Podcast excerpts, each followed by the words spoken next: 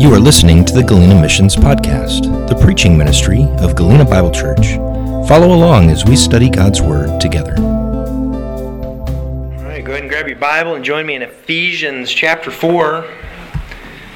Ephesians chapter 4. We're going through the series, We Are the Church, just as a reminder for longtime Galenites who we are as a church, and um, as an introduction for folks that are always new every year uh, about who we are, that our uh, vision boils down to kind of four words as a, a vision and culture of who we are. We've looked at three of those come, share, uh, or two of those so far, and we're looking at the third today. Um, but it's come, share, grow, and go.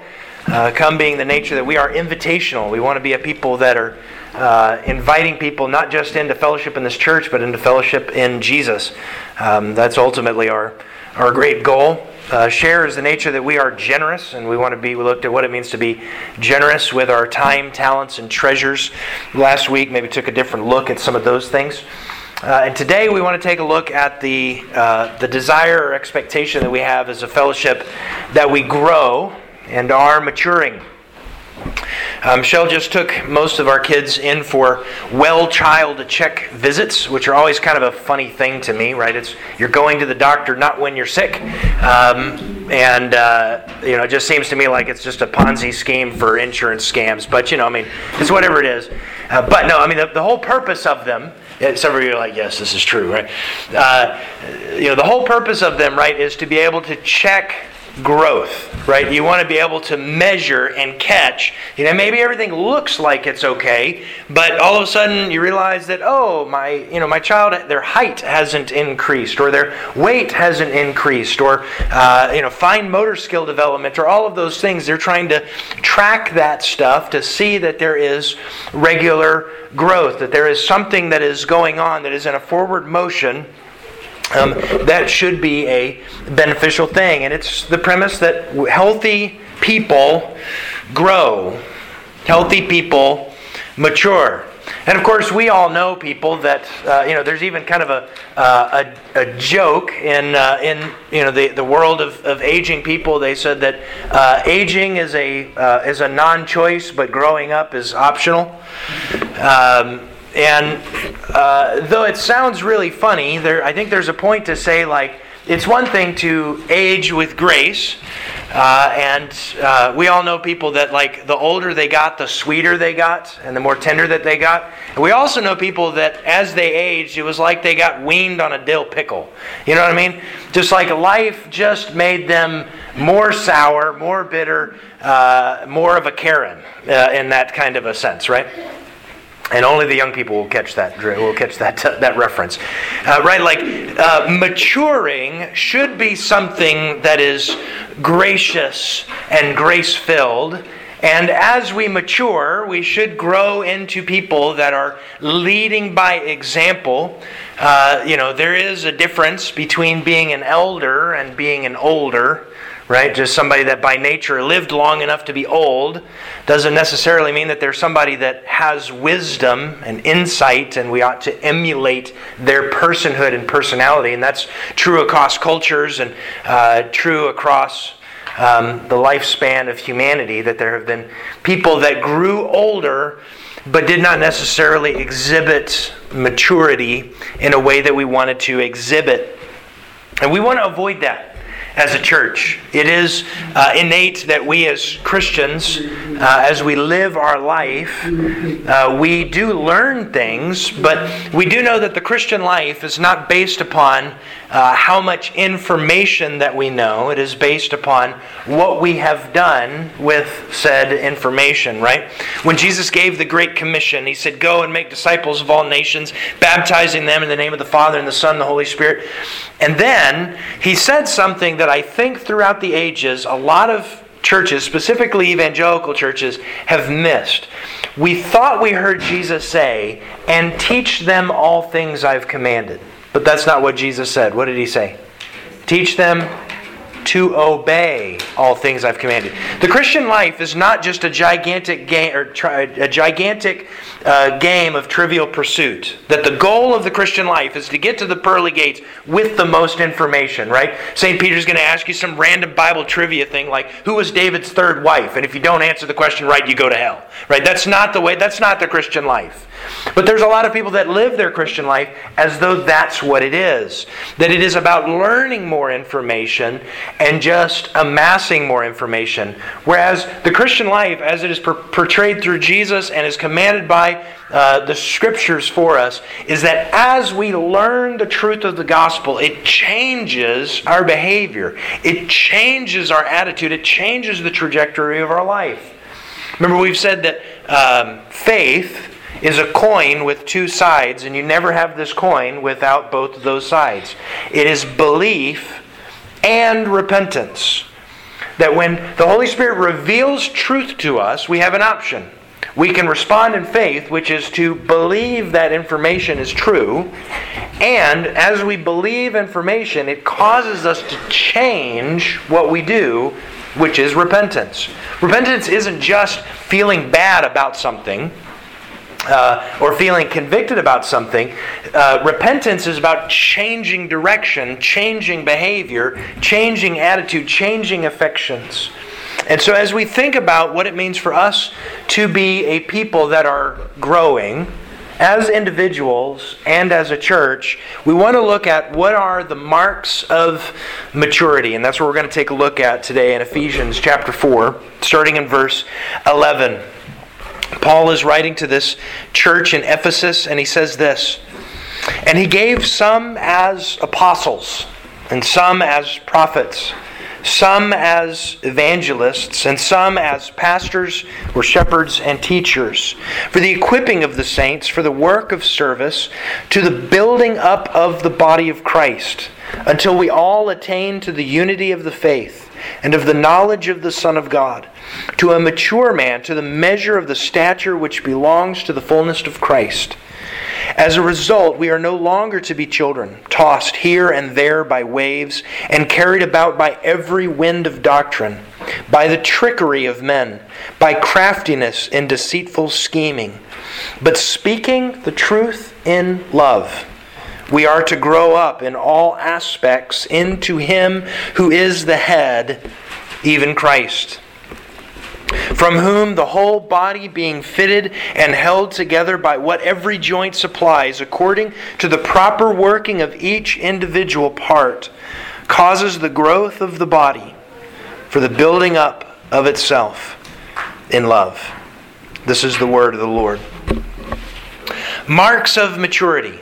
What are the things that we are to look for in a believer, in our own life, and in our church as a whole, to say those are things, indicators, benchmarks that are pointing us in the direction that maturity or maturing is happening? Now, oftentimes when we talk about uh, how do we measure maturity or how do we measure growth, Again, we look at those well child checks, and there's certain benchmarks that they're wanting to, them to be able to reach and that kind of stuff. Unfortunately, in a lot of ways, the education system has kind of missed some of that because those things are applied realities. But in a lot of the education world, as many teachers are very frustrated with, we educate for standardized tests, which is just a knowing of information, not a doing of the information, right? I don't want you just to know uh, who the presidents of the United States were and what these specific dates were and, and the, the order of structure of a sentence. I want to be, to be able to know how do you function in the government? Can you write a sentence in a way that is intelligible for somebody to be able to have and understand, right? We want to be able to not just know information, but be able to prove that we can do the information. It is the doing that actually proves the knowing, not just a regurgitation of information. Uh, we're reminded of this as uh, Preston this year is entering into calculus. And as Shell and I were looking at the, the prospect of homeschooling in that, both of us went, It's been a couple years since we took calculus. And although I did well in it, I have not used it since then. So I don't I can't regurgitate none of it, right? Like it's not it's not in there for me to be able to do. So we handed him off to professionals who can better do that than we can do. And that, my friends, is one of the marks of maturity, right? to know what you don't, or uh, you know, to know that you don't know something, right? Uh, the uh, the truth of how this plays out in our lives, uh, as Paul writes out for this, is he says there are some professionals in the Christian life. And this is actually by God's design. Again, we live in a culture and a context that is so individual. We think that everything about our life is us centered. Even things like our marriage or our us as parents, we still think it's all just me. I'm, it's me. I'm, I'm in the midst of it. But when realizing that we are not in this life alone and that God by design has given us people that are gifted and talented to be able to help us learn what we don't know and be able to process that and grow in that. He begins this passage by saying this, basically laying out this is how God has planted his church. He gave or appointed some as apostles, some as prophets, some as evangelists, and some as pastors and teachers these offices that he lays out there um, are specific to individuals that we can point to in Scripture. We can look at the disciples of Jesus who were hand selected by him, that walked with him physically, heard Jesus teach, literally got the dust of Jesus' sandals on them, and the early church uh, called them apostles. Uh, the, the called ones that Jesus himself called. These are the ones that were the early planters. As Jesus departed this earth, he commissioned them to go into the world. The Great Commission was first spoken to these apostles as they went and founded the church in Jerusalem and went and, uh, and uh, were scattered across the world. It's an interesting thing when you study and read about the lives of the 11 apostles, Judas being uh, one of those that gets excluded from that uh, for obvious reasons, and find out how it is that they died and where they died. They were scattered across the world at that time. It was only John, who probably was the youngest of the apostles, who was the only one that did not die a martyr's death, but died in old age, and they were scattered all over the place, doing exactly what God told them to go do to go stand as witnesses of, We have seen the risen Savior, the one that we have longed for. And they began to preach and teach by their own life and by their own example. As we think about the, the reality of Christianity, we live in a day that questions everything about it. It likes uh, some of the. Uh, I guess, if you will, the trappings of religion, the system of it, the sense that there is something attractive in the structure of religion, but the idea that Jesus is the only way for somebody to be reconciled to God and go to heaven, for somebody to, to live forever, seems to be such a preposterous thing. And so, aside from being able to look at Jesus, one of the things we can do is we can literally look at the apostles and we can look at their lives and say, there is no way that these guys were lying. They were separated from each other. They professed the same story with fear of their life until the moments of their death when literally people were telling them, if you'll recant your story, you'll live. And they'll say, How can I recant what is true? How can I give up what is what I've seen with my own eyes?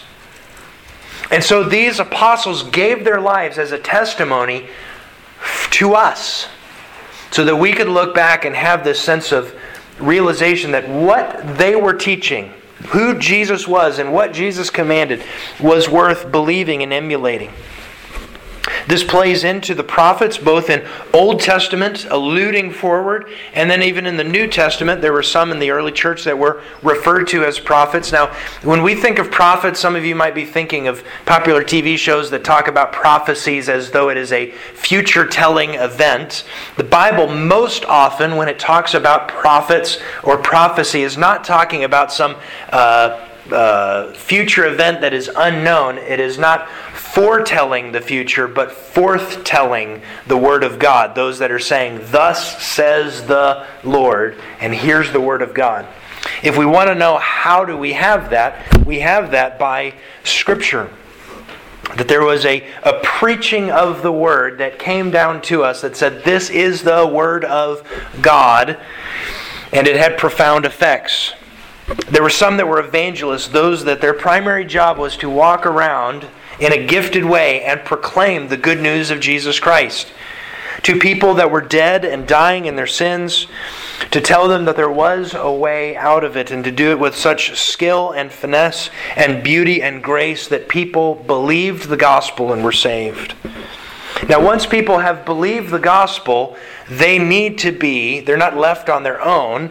God gave them pastors, shepherds, and teachers to come and equip them to live with them, to walk with them in groups. And all of this was given as specific gift for the equipping of the saints to do the work of ministry. Now, oftentimes, again, a misconception that we have is that uh, the job of Christianity is for professional Christians. That you got to have some title, some office, to be the person that does Christianity. Everybody else just participates in it. But to do Christianity, you have to have a father or a reverend or a pastor or a deacon title in front of your name to do the Christian things. Everything else is just participation. And that's not what he says. He says these offices were given to equip the saints to do the work of ministry, to build up this body of Christ. So, what are the marks of maturity as we look to those that have helped us in this journey, as we've walked with people that led us to faith in Jesus, as we walk in Bible studies, as we attend church and sit under preaching or sit in sermons and those kind of things? All of those things are good, but if we're not careful, we fall into that trap of just learning information rather than being transformed by that information. So, what exactly are the marks of maturity that we're looking for? Well, the first that he gives us is unity of the faith. Unity of the faith. Uh, it says in verse 13, until we all attain to the unity of the faith. What is this unity of the faith? There's a lot of talk in the world about unity. Everybody loves the idea of unity. Unity feels like peace, it feels like the lack of conflict. Unity is, uh, you know, if you're uh, all the teachers just finished crazy meetings trying to figure out crazy schedules, and the goal of all of them was to figure out how to have a united schedule, right? How to have things work out the way that they needed to do. But the reality of unity, uh, as it plays out in Scripture, or Scripture, is that unity is not uniformity. It doesn't mean that everybody looks the same, acts the same, comes from the same background, uh, loves all the same things, and all that kind of stuff. It's not unity for the sake of unity, it's unity in the faith.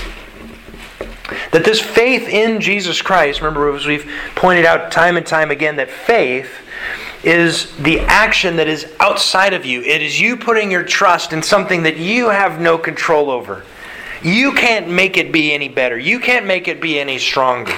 Every one of you exhibited faith this morning the moment that you sat down in these chairs. And I'm here to tell you, for some of those chairs, that required a lot of faith. Because some of these chairs are on their way out, right? We try to identify those things, we try to get them out of there for your own safety, but I'm just here to tell you faith is something that you exhibited but you had no control over whether or not it could do for you what you thought it could do. This is what the unity of the faith is. It's not unity or unity in an ideology. It's not unity in a club. It's not unity in a label. It's he's saying here that this mark of maturity is that we have come together from all kind of different ethnic backgrounds uh, as both men and women young and old from the lower 48 from overseas from local places and have come to this one place and found unity not in the sense that we all get along or anything else but in the sense that we all have come equally before a god who we did not deserve to come before that we all come equally around the, re- the reality that we've sinned against a holy God, and apart from Jesus Christ, we have no hope. This is the unity of the faith. It doesn't come with a label, it doesn't come with a denomination. It doesn't come with any of these other trappings of religion. It comes from this clear point that we desperately needed Jesus and there is a maturity in this because we all know, I think more so now probably than ever in my, the rest of my life, that we live in a disunified context and culture. Right? We can't even stand to listen to the other side. We can't hear what they say because they're crazy, they're fools, they're, they're liberals, they're conservatives, they're whatever they are, they're the other, and there's no way that we can be united around it especially when I go preach at churches in the South, I always get a strange look when I tell people you're going to be really surprised when there's Democrats in heaven.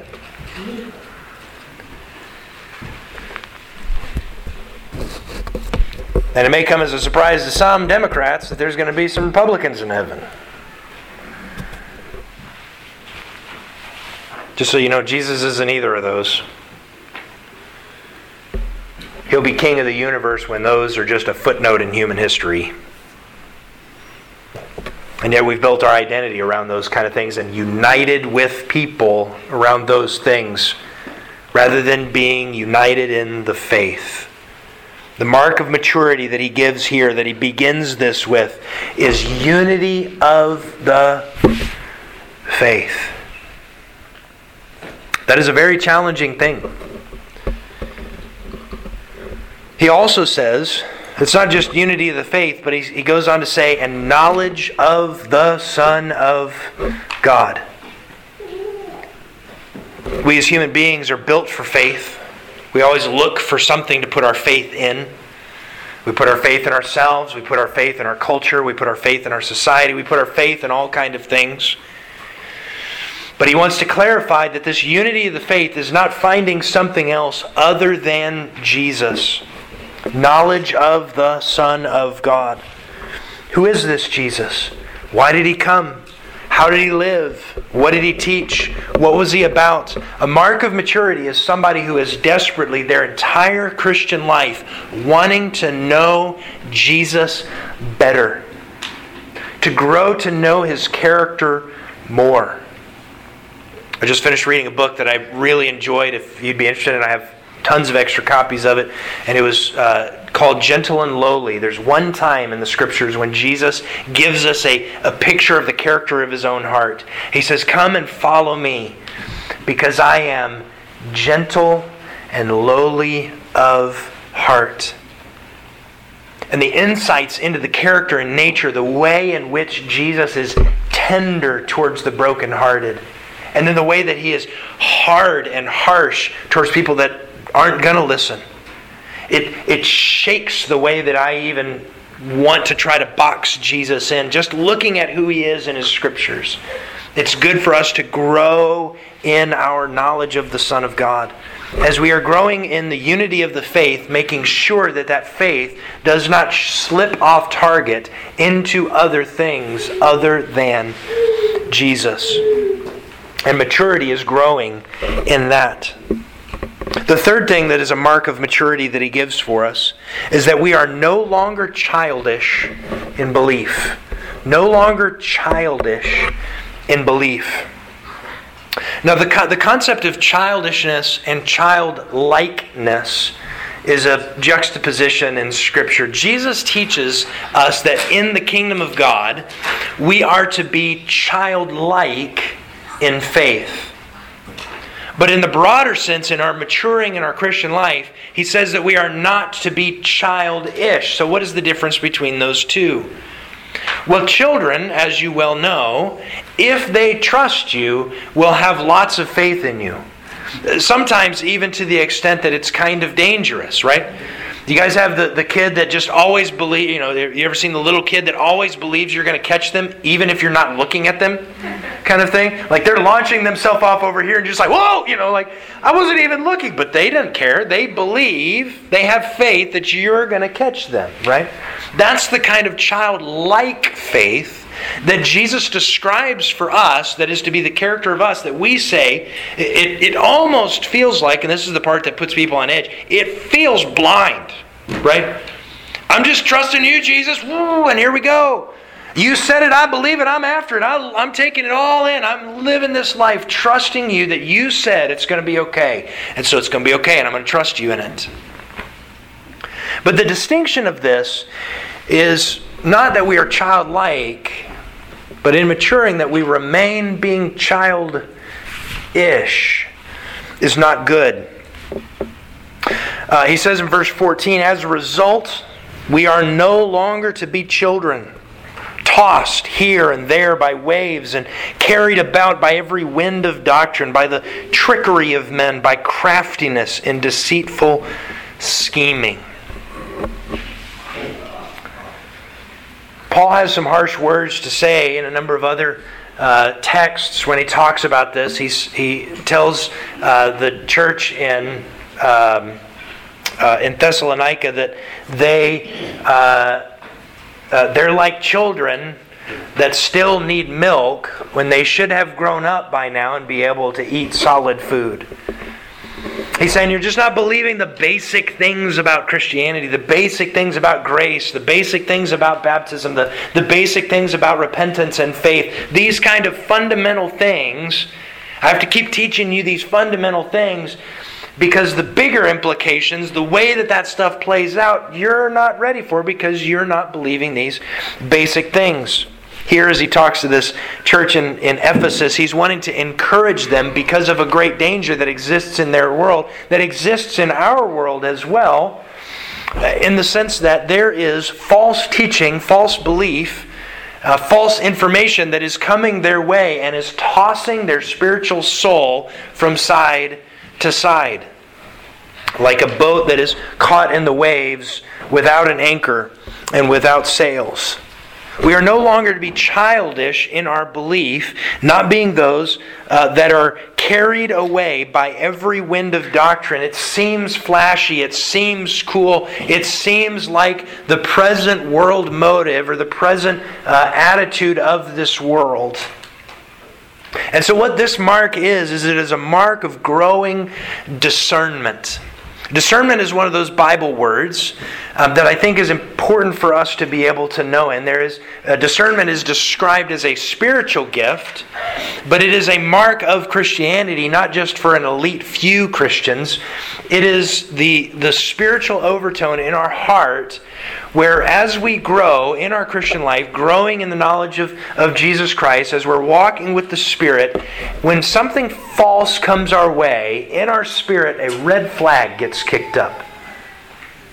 That maybe you're listening to something on a podcast, or maybe you're even listening to something that I say, or you're reading, you know, picking up a Christian book and you're reading it, and you're as you're reading these things, and somebody says, Oh, yeah, this is Christian, and they tell you this stuff, there's something in your soul that goes, I'm not sure about that. And the more you grow in your Christian life, the more that that, oh, I'm not sure about that, turns into, nope, that ain't right. Not only is that not right, that's anti God. That is contrary to the truth of the gospel. That is contrary to holiness. That is contrary to the design and will of God. And so, a mark of maturity is a mark that we are no longer living a childish kind of life that's just listening to whatever is flashy and being attracted to everything that's there. It's one of the things that we've, we've found interesting in parenting um, that uh, advertising doesn't seem like it works very well on us as parents, but by golly, it works on kids.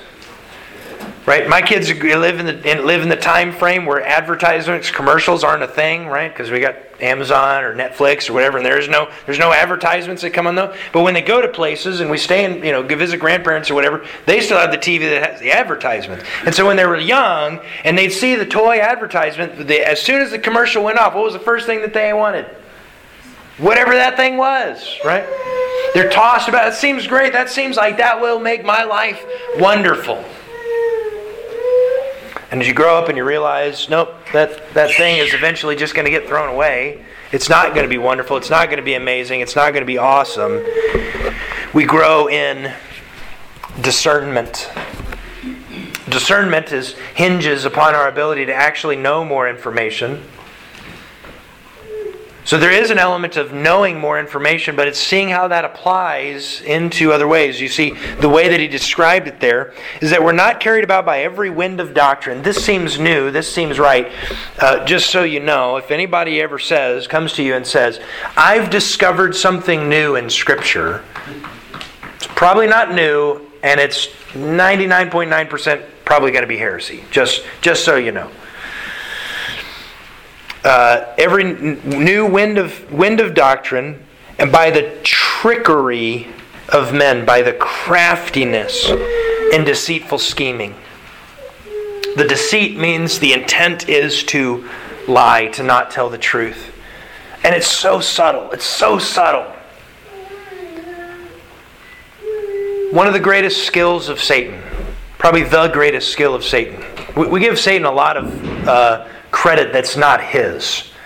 Uh, like we give him kind of, you know, uh, things that maybe feel like or sound like he has godlike power. He doesn't have those things. He can't create anything. He can't, you know, he can't manifest stuff. Uh, Satan's greatest power is his ability to lie without it sounding like a lie. This is what Satan did with Adam and Eve. This is what Satan did with uh, with Job. It's what Satan did with Jesus. And it's what Satan does today. That he takes that which is good and just alters it just enough, just slightly off. And even sometimes uses the words that we use in our present day, and we go, Yeah, I like that word. I believe that thing. Yes, that's valuable. Yes, that's true. And yet it doesn't line up with what God says. A 99% truth is a 100% lie. If you've ever lived with somebody that was manipulative, you probably know this truth very well. That they'll say just enough to get you on the hook, and then enough that keeps you out of a healthy life and a healthy relationship. The trickery of men's scheming. And this ultimately lays into this last mark of maturity the ability to speak truth in love. The ability to speak truth in love. He says, But speaking the truth in love, we are, we are to grow up in all aspects into Him who is the head, even Christ. The mark of maturity for a believer is that we have the ability not just simply to know truth, but be able to speak truth and not just the ability to speak truth, but be able to speak it with genuine, God kind of love. I think this is one of the things that our, the, the church in America just desperately needs today. We got lots of people that are speaking truth. We got a lot of people that know truth. We have a lot of people that think that they're speaking love, but their love is devoid of truth. The mark of maturity, as he gives it here, and our, one of the marks that we say we desire to see grow in us as a church as we grow, is not just that we learn information, but that we learn how to tell this truth with such affectionate love that the body of Christ grows. And the body of Christ grows two ways it grows in maturity within, and it grows in adoption from without. It draws people in and matures them in the faith.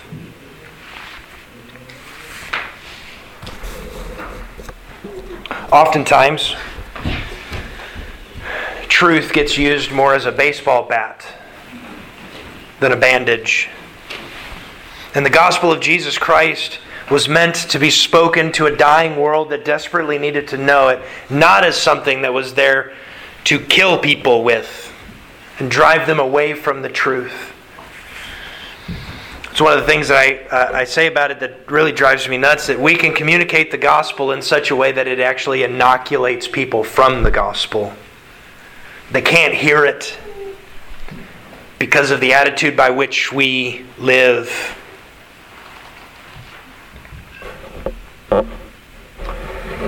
As I grow older, I'm not old yet, but as I grow older, I've noticed something about me, and I hope that it continues. I hope I can curtail it some, but I hope I, I, hope it continues this direction rather than the other direction. I have determined that the older I get, the more weepy I get. It, it takes way less to pull a tear out of my eye now than it did 10 years ago. And I, I think that's good. In this, I don't want to be one of those preachers who's just always, you know, I read the passage of scripture and I'm just sobbing over that. I don't want to be that guy, right? But but I also don't want to be the guy that just gets harder as life goes on.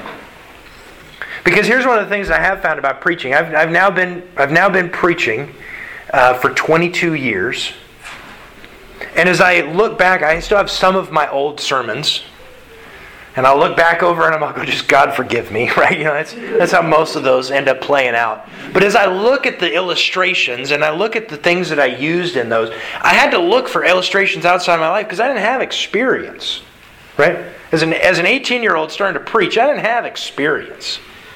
I thought I did, right? That's, that's what it means to be an 18 year old. You think you know everything, right? But then life begins to happen. And the reality of life is that life either makes you bitter or better. There's no stagnation in the midst of it. And that is the mark of maturity.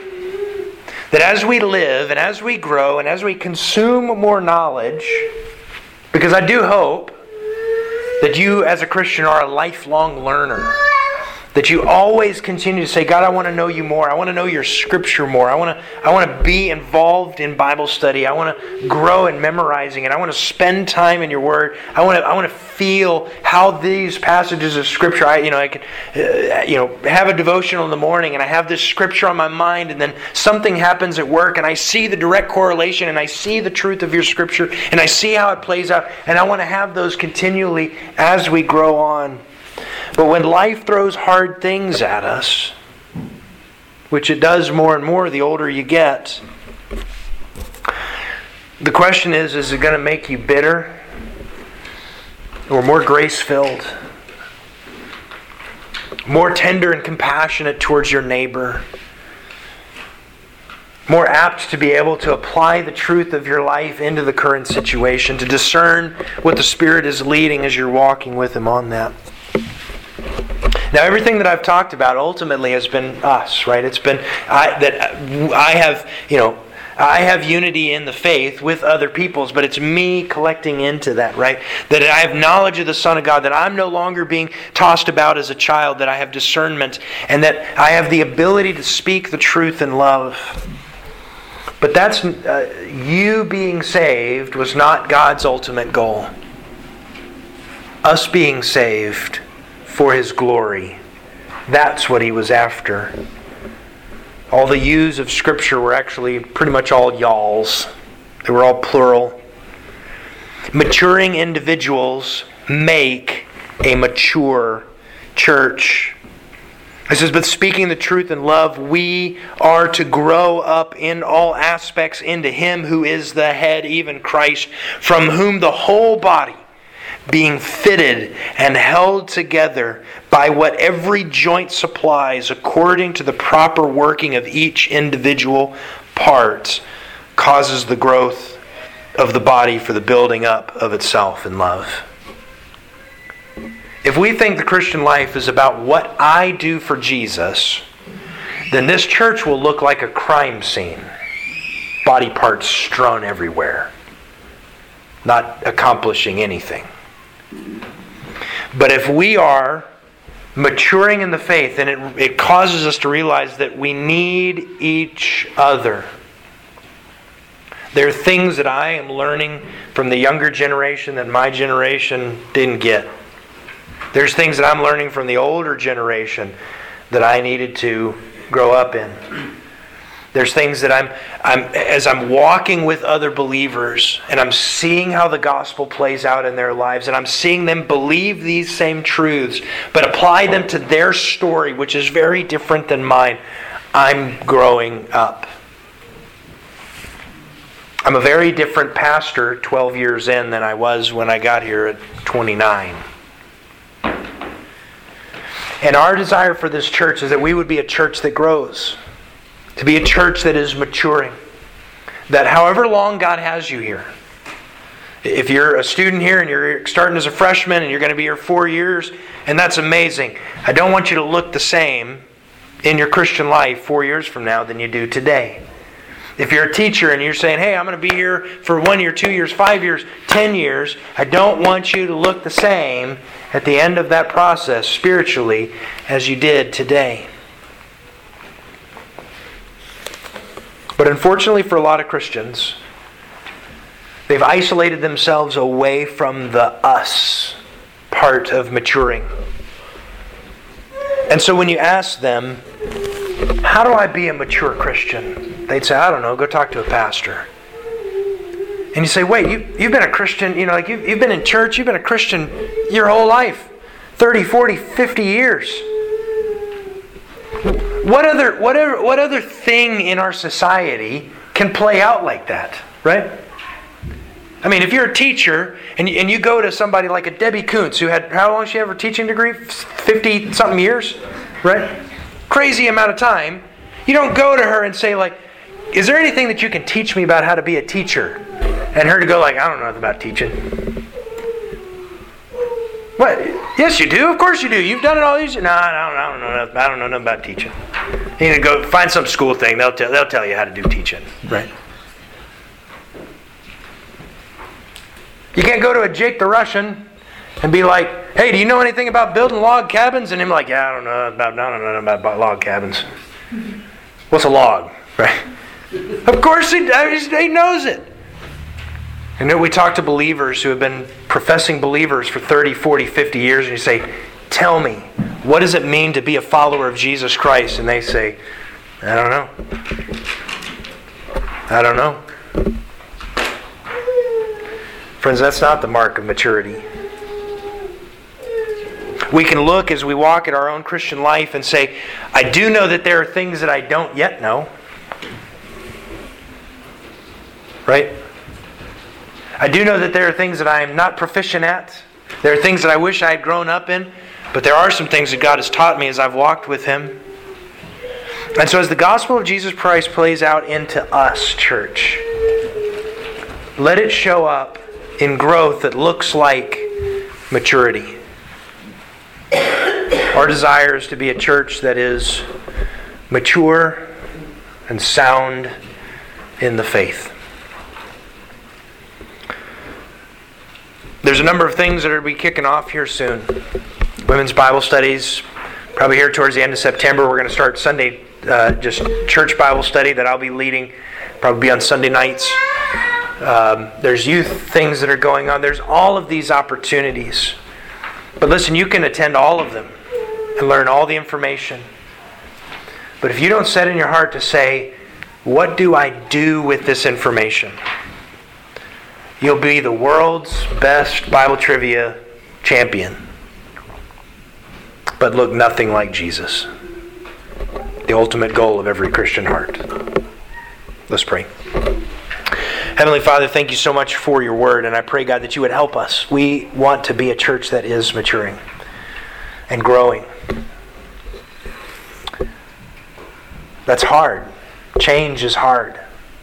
It's hard to grow up. And yet, Lord, it is incredibly good. And so, Lord, would you help us as we look at this truth, to look to um,